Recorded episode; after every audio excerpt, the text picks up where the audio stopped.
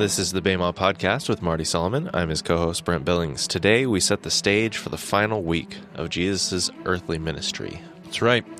We're going to do something a little interesting today. This is always a part of teaching that I have a hard time engaging. And I have some, uh, I have uh, actually a post that I wrote a long time ago about this. And I thought I would just kind of pull that out today and, and look at it. We're going to do that kind of in the middle of the episode today. Because what we're going to do is I want to take the next, I don't know, two or three podcasts, and I want to talk about the rest of the book of Matthew. But I want I don't want to do it in the same way that we've kind of been doing it, like read some verses, do some commentary, read some verses, do some commentary. I want to talk about it in ways that I'm going to have to like talk about the whole big picture. But but I made that promise that we were going to do every verse of Matthew. And so what we're going to do is we're going to read uh, every verse of Matthew 26 and 27 today. And don't shut off your podcast because I got things to say in the middle of it. And I got some things to say at the end of it. So you listen through. All right? All you pod listeners out there. You you listen. Um, you, you think people would turn it off just because we're reading? I would hope straight not. text? I would hope that that would not be true of our listeners here at the Bema podcast. If anything, it seems like it would increase our request to uh, create an audio version of the Bible. Well, don't even give them those ideas. The answer to that is no. We do not have the manpower. We don't have the manpower nor the um, the licensing agreements. Yes, from, that was right. From the new international version people. Although, if I was going to have an audio commentary or an audio version of the Bible, I would want Brent Billings being my reader. I'll tell you that much right now. Well, it would it would require a significantly different setup than we have here. All right, so here we go. Uh, Brent's going to read. Here's our here's our roadmap today. Brent's going to read us uh, Matthew 26, and then I'm going to share some thoughts. Ma- uh, Brent's going to read us Matthew 27. I'm going to just kind of share some closing thoughts, maybe some suggestions for you as a listener, maybe your discussion groups, those kind of things, and uh, and and then we'll wrap it up today. So we'll see how how long it takes to read a couple chapters of Matthew, and Marty to talk a little bit. All right. Marty to talk a little bit. That's our wild card. Yeah, that's right. All right, Matthew 26. When Jesus had finished saying all these things, he said to his disciples, As you know, the Passover is two days away, and the Son of Man will be handed over to be crucified. Then the chief priests and the elders of the people assembled in the palace of the high priest, whose name was Caiaphas, and they schemed to arrest Jesus secretly and kill him. But not during the festival, they said, or there may be a riot among the people. While Jesus was in Bethany, in the home of Simon the leper, a woman came to him with an alabaster jar of very expensive perfume, which she poured on his head as he was reclining at the table. When the disciples saw this, they were indignant. Why this waste? they asked. This perfume could have been sold at a high price and the money given to the poor. Aware of this, Jesus said to them, Why are you bothering this woman? She has done a beautiful thing to me. The poor you will always have with you, but you will not always have me. When she poured this perfume on my body, she did it to prepare me for burial. Truly, I tell you, wherever this gospel is preached throughout the world, what she has done will also be told in memory of her. Then one of the twelve, the one called Judas Iscariot, went to the chief priests and asked, What are you willing to give me if I deliver him over to you? So they counted out for him thirty pieces of silver. From then on, Judas watched for an opportunity to hand him over. On the first day of the festival of unleavened bread, the disciples came to Jesus and asked, Where do you want us to make preparations for you to eat the Passover? He replied, Go into the city to a certain man and tell him, The teacher says, My appointed time is near. I am going to celebrate the Passover with my disciples at your house. So the disciples did as Jesus had directed them and prepared the Passover. When evening came, Jesus was reclining at the table with the twelve, and while they were eating, he said, Truly I tell you, one of you will betray me. They were very sad and began to say to him one after the other, Surely you don't mean me, Lord. Jesus replied, The one who has dipped his hand into the bowl with me will betray me. The Son of Man will go just as it is written about him. But woe to that man who betrays the Son of Man. It would be better for him if he had not been born. Then Judas, the one who would betray him, said, Surely you don't mean me, Rabbi. Jesus answered, You have said so. While they were eating, Jesus took bread, and when he had given thanks, he broke it and gave it to his disciples, saying, Take and eat, this is my body. Then he took a cup, and when he had given thanks, he gave it to them, saying, Drink from it, all of you. This is my blood of the covenant, which is poured out for many for the forgiveness of sins. I tell you, I will not drink from this fruit of the vine from now on until that day when I drink it new with you in my Father's kingdom. When they had sung a hymn, they went out to the Mount of Olives.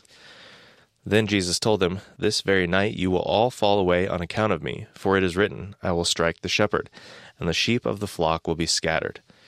But after I have risen, I will go ahead of you into Galilee. Peter replied, Even if all fall away on account of you, I never will. Truly I tell you, Jesus answered, This very night before the rooster crows, you will disown me three times. But Peter declared, Even if I have to die with you, I will never disown you. And all the other disciples said the same. Then Jesus went with his disciples to a place called Gethsemane, and he said to them, Sit here while I go over there and pray. He took Peter and the two sons of Zebedee along with him, and he began to be sorrowful and troubled. Then he said to them, My soul is overwhelmed with sorrow to the point of death. Stay here and keep watch with me. Going a little farther, he fell with his face to the ground and prayed, My Father, if it is possible, may this cup be taken from me. Yet not as I will, but as you will. Then he returned to his disciples and found them sleeping. Couldn't you men keep watch with me for one hour? He asked Peter. Watch and pray, so that you will not fall into temptation. The spirit is willing, but the flesh is weak. He went away a second time and prayed, My Father, if it is not possible for this cup to be taken away unless I drink it, may your will be done. When he came back, he again found them sleeping because their eyes were heavy.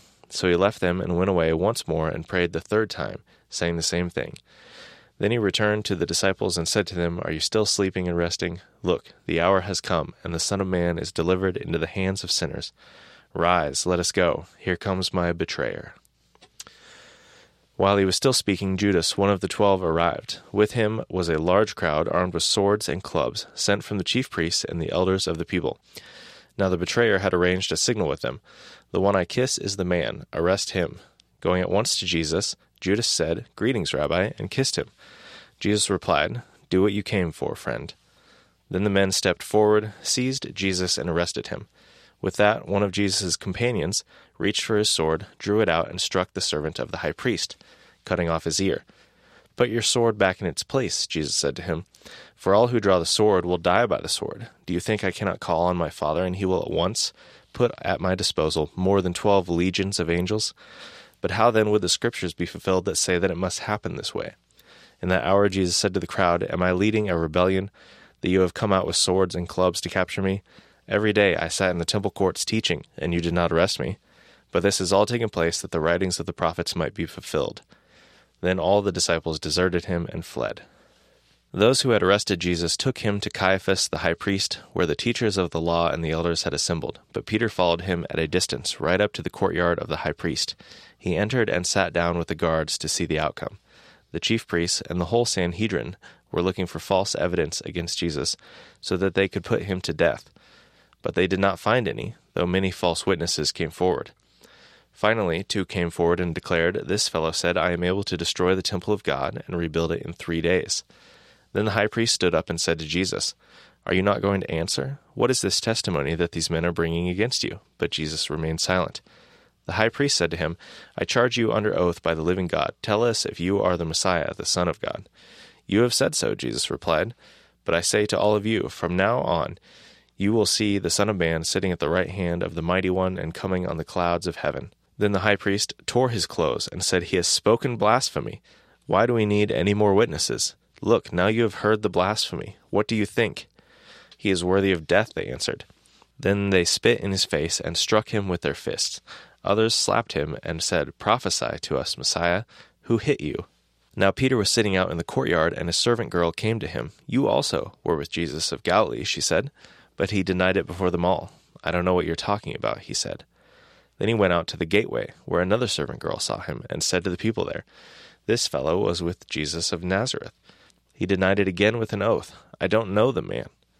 After a little while, those standing there went up to Peter and said, Surely you are one of them. Your accent gives you away. Then he began to call down curses, and he swore to them, I don't know the man.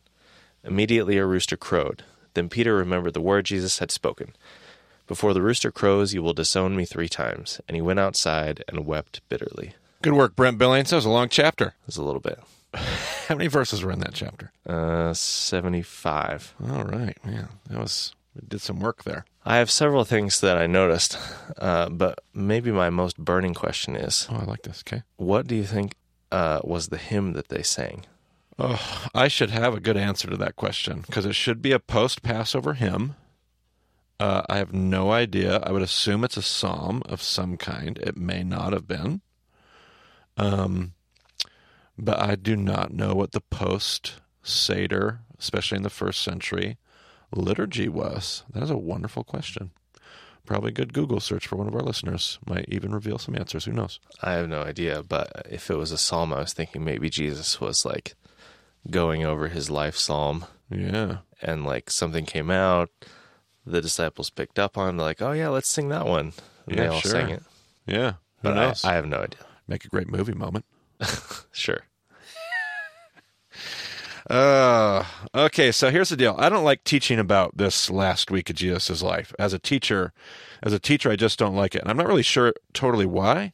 Um, there are certain high moments in the Christian calendar that have always meant a ton to me as just a church goer, as a person of faith.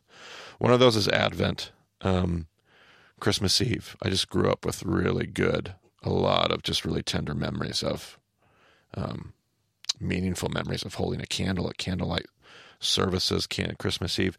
Um, I, I, obviously, Resurrection Sunday is one of those. Um, they just mean a lot to me. This whole, the whole idea of the death, burial, and resurrection of Jesus being so profound and such a key central part of our faith. Uh, uh, maybe it's intimidating. I don't know. There's something about it that makes it hard for me as somebody who likes to lean into the academia and the light-hearted critical thinking that uh, as a teacher I just struggle to engage this stuff and I remember I think the last time I got to do a Christmas Eve service Brent I I wrote out a homily and uh, that went over like a bag of bricks and so we came we came and we this resurrection Sunday I preached at our church and I did the I, I wrote a manuscript which went better this transcript went better than my Christmas Eve a few years ago, uh, but still got mixed reviews. It just and that's okay. I'm okay with that. Like uh, when whenever I would engage this teaching before, I feel like I would over I would psych myself up, psych myself out, whatever the right phrase is. Like I would I would be so overworked about the gravitas of what we're dealing with um, that I would mess it up. So here we are in this in this final week. So um, I don't I don't like to make one of the most sacred and significant acts of all human history merely an academic exercise. I don't think there's anything wrong with dealing with the cross from an academic perspective. Um, I'm thankful for people that have done that. I've learned a ton from their studies. Um, there's a book. I'm I'm reaching into a different pool here to grab this recommendation out, Brent Billings. This is not the typical recommendation that Marty tosses out on uh, the old Bema podcast about session three. We'll get over it. Um, the Case for Christ by Lee Strobel. Um, you know, I typically moved away from the world of apologetics and a lot of that stuff, but uh, that book just did a really great job of treating the academic, the science, the history behind crucifixion, what's happening from a medical perspective.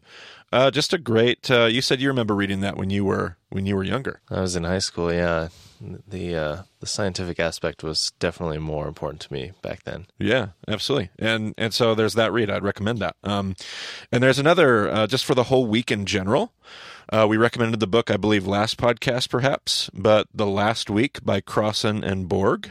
Um, uh, that was recommended by one of our listeners. Uh, it's going to get a lot of mileage here in the last few podcasts of session three, just because it's a great read. I don't agree with every single nuance. Um, they're very uh, liberal textual critics. Okay, so everybody brace yourself for that. Like that is who they are. Um, but uh, I think they hold it well, and I think we're big enough boys and girls that we can think critically and pick and choose what we agree with and don't like and know why and that's all a good exercise for us so great book recommend there super super great um can't remember if I gave it four stars or five stars, Brent. I think it was four stars for me. Pretty sure it's four. I I ended up on my favorite shelf though. I notice when when you give something five stars. Yeah, yeah, yeah. Those those are rare. Those are rare little gifts. So yeah, I, I appreciate that. I remember in Bible college, I had a there were three Life of Christ classes that were required for our degree programs. Um, and they took the first half of Jesus' life, and it was Life of Christ Part One, the early years. There was Life of Christ Part Two, the later years, and we did an entire semester long class on the final week of Jesus' life. So um, a lot of a lot of time and mileage spent here, and it's good. Especially if you consider all four gospels, there's, I mean, John especially. There's there's so much written from this Absolutely. last week. Like, Yeah. there's a lot of material to work with. Absolutely. And you're right. John has chapters and chapters of discourse. So, absolutely. So, uh, may, uh, I, I don't know why my hesitancy, but maybe it's because I've spent my whole life in the church, uh, surrounded by a discussion that finds its center at the cross of Christ. Maybe it's that I still find myself captivated by its story and its testimony. Maybe it's the week when I chose not to go with my parents to my grandfather's funeral. I can still remember uh, it was an Easter. It was a it was a Holy Week weekend, and my grandfather passed away. And they asked me if I wanted to go. I decided not to go, and so instead I was at Good Friday service, um, all by myself, weeping uncontrollably for reasons that I still don't really understand. Um, I've never cried like that in all my life. And to this day, hearing the hymn "Were you there when they crucified my Lord?" Uh, will will certainly bring me to my knees. Uh, maybe it's all the above. Uh, I don't know why, but the gospel accounts on the crucifixion caused me to want to write poetry and speak eloquently and not talk about history on a podcast. Captivating, thundering, deep, moving, profound, disturbing, soothing. These are words that only begin to scratch the surface of what I experience on Good Friday every year, in a story that speaks volumes into my heart with words I don't fully understand. There are moments when I see the order of death tap out in submission to something more profound than defeat could ever be. There are moments when I feel as though God has joined us in all of our sorrow, and it is so good to have his company. There are moments when I sense the greatest statement of love there could ever be expressed, and the, and the truly unique, counterintuitive story of a God who would lay down his life for others. There are also moments of anger when I see the injustice and the confusion at why the death is necessary. Which leads me, by the way, to other thoughts about atonement and how I am so thankful that so many theologians are asking really good, important questions about what the Bible actually teaches on atonement. These questions are important because they reach to the core of our understanding of the heart of God. Why would he die? Why would he have to die? Did he have to die? And how is any of this explained logically in ways that actually make reasonable sense? These questions are important because I sit in those Good Friday services and I need to understand what I am witnessing and remembering. What am I supposed to see at the cross? Uh, so I don't want to talk today about atonement theory. Uh, we'll do that later in session four, Brent. I'll make that promise. We'll do that. Book of Hebrews, we'll talk about atonement. Um, so I'm not going to talk about atonement here, but I will make some passing recommendations, by the way. Uh, I'd recommend a few books, uh, a couple books by Tony Jones. Uh, one of them is A Better Atonement. It's a little three chapter ebook. Um, and I just really, really enjoyed that. Uh, there's a book that I have purchased but still have yet to read, uh, but I, it should be very good. I enjoy Tony Jones. He's going to be a very liberal theologian, so you can prepare yourselves and brace yourselves for that. But I love Tony's work. Uh, he wrote a book called "Did God Kill Jesus?" We're going to put that in the show notes. Um, I did read a book by uh, Scot McKnight, uh, given to me by a Bema student. Um, a community called Atonement is what that book was called. That one was excellent. It kind of took all the different theories on atonement because there are different theories. Brent, did you know this? I was aware. You were aware. Were you aware of this before you went through Bema? Um, I don't know. Maybe you had some hunches. Yeah, I, I certainly had not had them all like laid out and Right. distinguished. Yeah. So there are like four or five really main theories. There's a couple, two or three outliers as well, and who knows how many more. But there are different theories on what is atonement and why does it work and how does it work and, and what's going on there and why did Jesus die on the cross. And there's all kinds of good theology behind that. But uh, uh, Scot McKnight's book took them all, and his metaphor was the metaphor of a golf.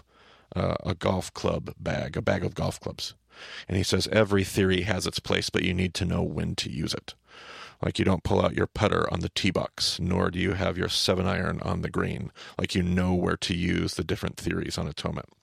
I thought that was a really good metaphor, and I thought he did a really good job of drawing that out. Hopefully, most of our listeners are golfers. Yeah, yeah, yeah. Uh, uh, hopefully that makes basic sense. so, how did the early Christians understand Jesus' death on the cross? Uh, they would have probably talked about ransom captive theory. To be honest, to be um, honest, how has atonement theory evolved over time? Things like Christus Victor. which is making a comeback these days. Uh, what about the what are the dangers we find in substitutionary atonement? Penal substitutionary atonement. That's the theory that most evangelicals are familiar with today. Like most of us that have grown up in the church have that kind of understanding of atonement. We'll talk about that all in session four. But wrestling with what I believe the scriptures teach about atonement has done nothing but help me be more captivated by the story of the cross. It's only heightened my awareness of some of the feelings, emotions, and images that surround the crucifixion. Needless to say, I will not be attacking um, in our podcasts that follow. I'm not going to spend time going verse by verse and adding commentary. I don't, I want to do that. I want to do something else. What I want to do instead, Brent, is over the course of these next few podcasts, you and you're going to read us one more chapter here today before we leave. So we read all of 26. We're going to read all of 27, and I want to take a look at a few things. In the next podcast, I want to take a look at the plot to kill Jesus. Like, who did kill Jesus? Is it the Jews? Is it the Romans? Like, who is it? who is responsible for the execution of Jesus? And so I want to take a look at that question. Uh, look at the chief priests. Uh, I want to look at the Jewish people. I want to look at the Romans. And then in the next podcast, I want to talk about the betrayer. I want to talk about Judas, and I want to talk about Peter's denial. I want to talk about what's going on there with the betrayal of Jesus. Uh, and then in, in the next podcast, probably our last podcast before the capstone, um, we'll probably spend some time looking at the resurrection, uh, maybe recommending some things to listen to, and uh, and looking at the Great Commission, closing out Matthew, and we will be outie. We are coming down the home stretch here. So that's that's kind of what I'd like to do. So rather than kind of like verse by verse, I, I want to read it all and then I want to go back and take a look at it. So I'll, I'll kind of wrap up some thoughts here in a moment. Um, but unless you have any other questions, Brent, how about you fire away with chapter 27 and wrap us up here? Early in the morning, all the chief priests and the elders of the people made their plans how to have Jesus executed. So they bound him, led him away, and handed him over to Pilate, the governor. When Judas, who had betrayed him, saw that Jesus was condemned, he was seized with remorse and returned the thirty pieces of silver to the chief priests and the elders. I have sinned, he said, for I have betrayed innocent blood. What is that to us? They replied. That's your responsibility. So Judas threw the money into the temple and left. Then he went away and hanged himself. The chief priests picked up the coins and said, It is against the law to put this into the treasury, since it is blood money. So they decided to use the money to buy the potter's field as a burial place for foreigners. That is why it has been called the field of blood to this day. Then what was spoken by Jeremiah the prophet was fulfilled. They took the thirty pieces of silver, the price set on him by the people of Israel, and they used them to buy the potter's field as the Lord commanded me. Meanwhile, Jesus stood before the governor, and the governor asked him, Are you the king of the Jews? You have said so, Jesus replied. When he was accused by the chief priests and the elders, he gave no answer. Then Pilate asked him, Don't you hear the testimony they are bringing against you? But Jesus made no reply, not even to a single charge, to the great amazement of the governor. Now it was the governor's custom at the festival to release a prisoner chosen by the crowd. At that time they had a well known prisoner whose name was Jesus Barabbas. So when the crowd had gathered, Pilate asked them, Which one do you want me to release to you? Jesus Barabbas or Jesus who is called the Messiah? For he knew it was out of self interest that they had handed Jesus over to him. While Pilate was sitting on the judge's seat, his wife sent him this message Don't have anything to do with that innocent man for I have suffered a great deal today in a dream because of him. But the chief priests and the elders persuaded the crowd to ask for Barabbas and to have Jesus executed. Which of the two do you want me to release to you? asked the governor. Barabbas, they answered. What shall I do then with Jesus who is called the Messiah? Pilate asked. They all answered, Crucify him. Why? What crime has he committed? asked Pilate. But they shouted all the louder, Crucify him. When Pilate saw that he was getting nowhere, but that instead an uproar was starting. He took water and washed his hands in front of the crowd. I am innocent of this man's blood, he said. It is your responsibility. All the people answered, His blood is on us and on our children. Then he released Barabbas to them, but he had Jesus flogged and handed him over to be crucified. Then the governor's soldiers took Jesus into the praetorium and gathered the whole company of soldiers around him. They stripped him and put a scarlet robe on him, and then twisted together a crown of thorns and set it on his head. They put a staff in his right hand. Then they knelt in front of him and mocked him. Hail, King of the Jews, they said. They spit on him and took the staff and struck him on the head again and again. After they had mocked him, they took off the robe and put his own clothes on him. Then they led him away to crucify him. As they were going out, they met a man from Cyrene named Simon, and they forced him to carry the cross. They came to a place called Golgotha, which means the place of the skull. There they offered Jesus wine to drink mixed with gall, but after tasting it, he refused to drink it. When they had crucified him, they divided up his clothes by casting lots, and sitting down, they kept watch over him there. Above his head, they placed the written charge against him This is Jesus, the King of the Jews.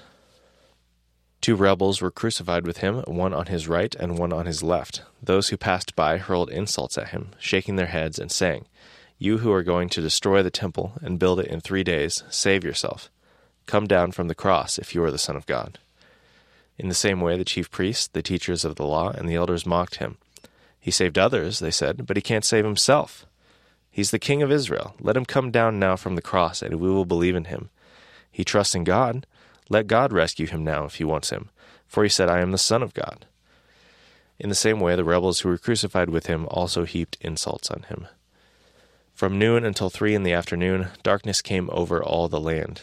About three in the afternoon, Jesus cried out in a loud voice, Eli, Eli, lema sabachthani, which means, My God, my God, why have you forsaken me? When some of those standing there heard this, they said, He's calling Elijah.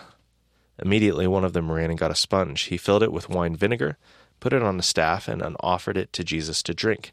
The rest said, Now leave him alone. Let's see if Elijah comes to save him. And when Jesus had cried out again in a loud voice, he gave up his spirit. At that moment, the curtain of the temple was torn in two from top to bottom. The earth shook, the rocks split, and the tombs broke open. The bodies of many holy people who had died were raised to life. They came out of the tombs after Jesus' resurrection and went into the holy city and appeared to many people. When the centurion and those with him who were guarding Jesus saw the earthquake and all that had happened, they were terrified and exclaimed, Surely he was the Son of God. Many women were there, watching from a distance. They had followed Jesus from Galilee to care for his needs. Among them were Mary Magdalene, Mary the mother of James and Joseph, and the mother of Zebedee's sons. As evening approached, there came a rich man from Arimathea named Joseph had himself become a disciple of Jesus. Going to Pilate, he asked for Jesus' body, and Pilate ordered that it be given to him. Joseph took the body, wrapped it in a clean linen cloth, and placed it in his own new tomb that he had cut out of the rock. He rolled a big stone in front of the entrance to the tomb and went away. Mary Magdalene and the other Mary were sitting there opposite the tomb. The next day, the one after preparation day, the chief priests and the Pharisees went to Pilate. Sir, they said, we remember that while he was still alive, that deceiver said, After three days I will rise again. So give the order for the tomb to be made secure until the third day. Otherwise, his disciples may come and steal the body and tell the people that he has been raised from the dead. This last deception will be worse than the first. Take a guard, Pilate answered. Go, make the tomb as secure as you know how. So they went and made the tomb secure by putting a seal on the stone and posting the guard. All right. So there we go. Two chapters of Matthew read today. So here's my suggestion for all of our listeners, especially those that are in discussion groups that are like, man, Marty, you really hung us out to dry here on this episode. Don't have anything to discuss. My recommendation would be read read all the other accounts, read the other gospel accounts. Brent's just went to all the trouble of reading us Matthew, two chapters of Matthew. Um, spend time together as a group looking over. Uh, have somebody read Mark. Have somebody read what's in Luke. Have somebody even read maybe not the entire discourses that are found in John, but what what kind of crucifixion narrative is found in John. Look at those. Pay attention to the questions you have. Uh, become familiar with the setting. Um, I, I kind of told you where we were headed in the next few podcasts. We're going to talk about um, the chief priests and and Rome. We're going to talk about Peter and Judas. And the more familiar we are with the stories, the better we're going to be able to interact with them. So it's a little bit different. It's a different kind of podcast. I get that. It's okay. We won't do it a lot. Um, but uh, uh, maybe spend some time just becoming really intimate and familiar with the story so that when we have those conversations in, in the next couple podcasts, uh, we're more equipped to to have those as a group. So that would be my recommendation. And maybe we'll find that it, there's something beautiful hiding in there, and we need to maybe we'll read more text as groups. I don't know. I do have a question. Okay, I like it. Maybe a couple. So he does the "My God, my God, why have you forsaken me?" Yep. Some of those standing there heard this and said, "He's calling Elijah." And then it says, immediately one of them ran and got a sponge. What are what is happening? Right. Why do they think it's Elijah? why did they get the sponge? Is that like I don't know. Yeah, It seems like there's yeah. something going on there. And who are these people? Yeah, and there's a lot of and and the people aren't distinguished. Um, there's some harmonizing that we could do in different gospel narratives. Um, there's a lot of discussion about what is he crying? Is he crying out in Hebrew? Is he crying out in Aramaic? What is he crying out? Either way, if he's crying out in Hebrew or Aramaic, um, the sound, especially if you're if you're literally dying on the cross, like he's in rough shape here. He's probably not articulating his words well. He is probably not enunciating clearly. And remember, Elijah's name is Eliyahu. Eliyahu. So if he's gasping and crying out, "My God, my God," because if you remember, Eliyahu means Yahweh is God. So they're hearing the God part, and they're and they're thinking he's crying out Elijah's name, which would make sense. He's you know if they think they see him as this messianic character, that's probably what they're mishearing. Is likely that's my own personal leaning on that. It certainly makes sense. Yeah. And so the other accounts, and I don't think I talked about it in Matthew here, I'm just double checking right here. Uh, he put it on a staff. This in Matthew's account, it says he put it on a staff. In other gospel accounts, they put the sponge on a branch of hyssop. Now, there's not just a random person. No random person is being allowed to go grab a sponge and lift it up to Jesus. Like the soldiers are not letting any of that stuff happen. So, what we have is a Roman soldier. One of the things that they would do to humiliate uh, crucifixion victims is hyssop was used as toilet paper in their world. Um, you'd use the leaves of hyssop, and so it says they put it on a branch of hyssop. You're obviously not using a branch as toilet paper, but you're using the leaves. What they've probably done here, if you harmonize these gospel accounts together, is they've probably taken some used toilet paper, they've hid it in a sponge, and they're lifting it up to Jesus, kind of mocking him, acting like they're trying to give him some relief. It's and Matthew's account here, you you don't see all those details. If you use the other gospel accounts, I think what you see here is a crowd kind of getting worked up here in a moment, and the soldiers kind of joining the frenzy in a mocking sort of way, and being like, "Yeah, quick, grab a sponge, give him something to drink, uh, maybe he'll be saved." All in this kind of sarcastic, satirical, mocking kind of way, and what they've lifted up to him is probably used toilet paper. So this isn't some kind of a remez to something that Elijah did with the sponge. Well, I mean that's a fantastic question. I don't think so, but boy, I've I've been wrong about that before. So in the text, always a great, always a great assumption. and All right. place to go digging. So why would Pilate agree to give Joseph the body? Uh, it's a good question. He doesn't really care. Like Pilate doesn't care. They're going to take these guys down. These are in in, Ro- in Romans in in the eyes of the Romans, these are terrorists. Like literally, think about the way we think about terrorists today.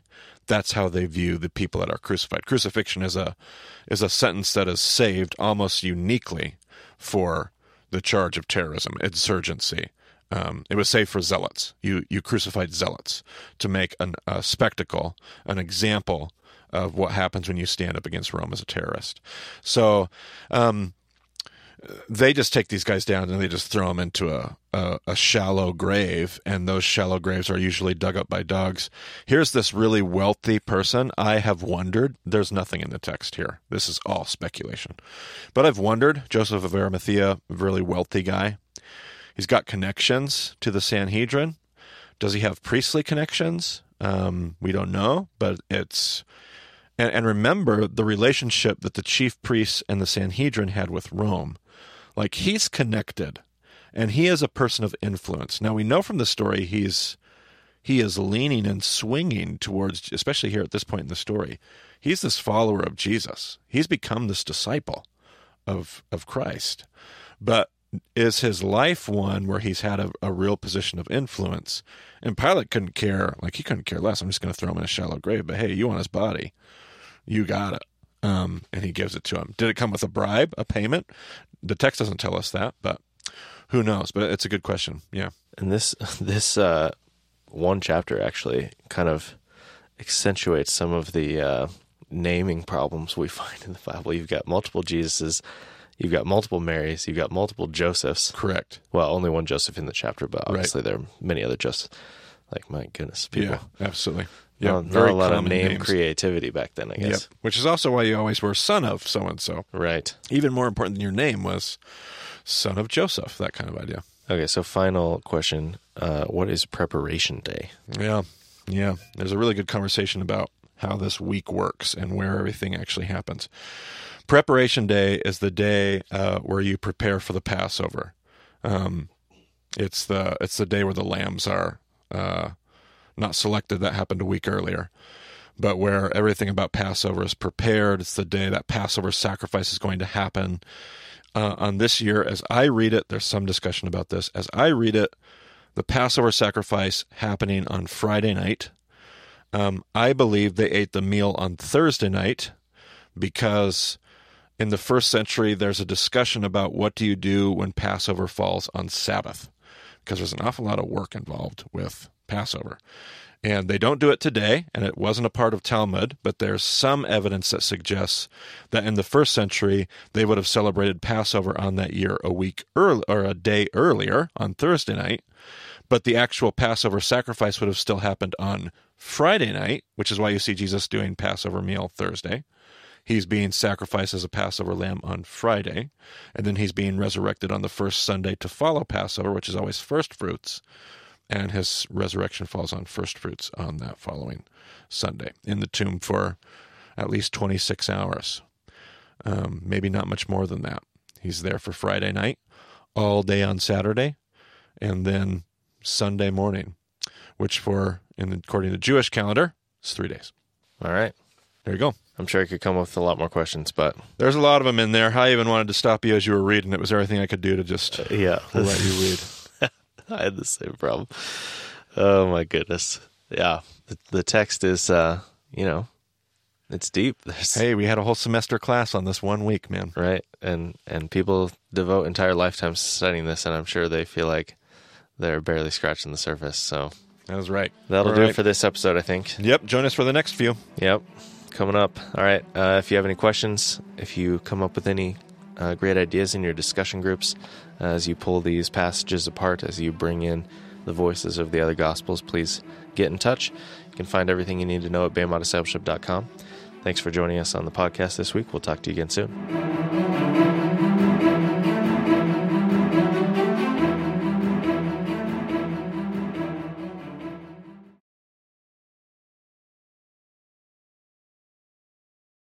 From then on, Judas. From then on, Judas watched. Jeepers, I can't say his name. From then on, oh gee. From then on, Judas watched for an opportunity to hand him over. Oh my goodness, this is long chapter.